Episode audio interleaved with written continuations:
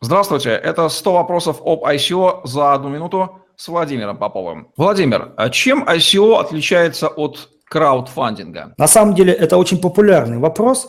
А, ICO, несмотря на то, что большинство из них не дают никаких прямых обещаний инвесторам, все-таки говорит о том, что будет создан некий продукт, которым может не только пользоваться инвестором, но и извлекать из него какую-то дополнительную прибыль. Если мы говорим о securities токенах, то это какие-то непосредственно выплаты, дивиденды и так далее. Если мы говорим об utilities токенах, то это дополнительный функционал, приобретаемый за сами эти токены, это какие-то дисконты, бонусы, накопительные э, вещи и так далее.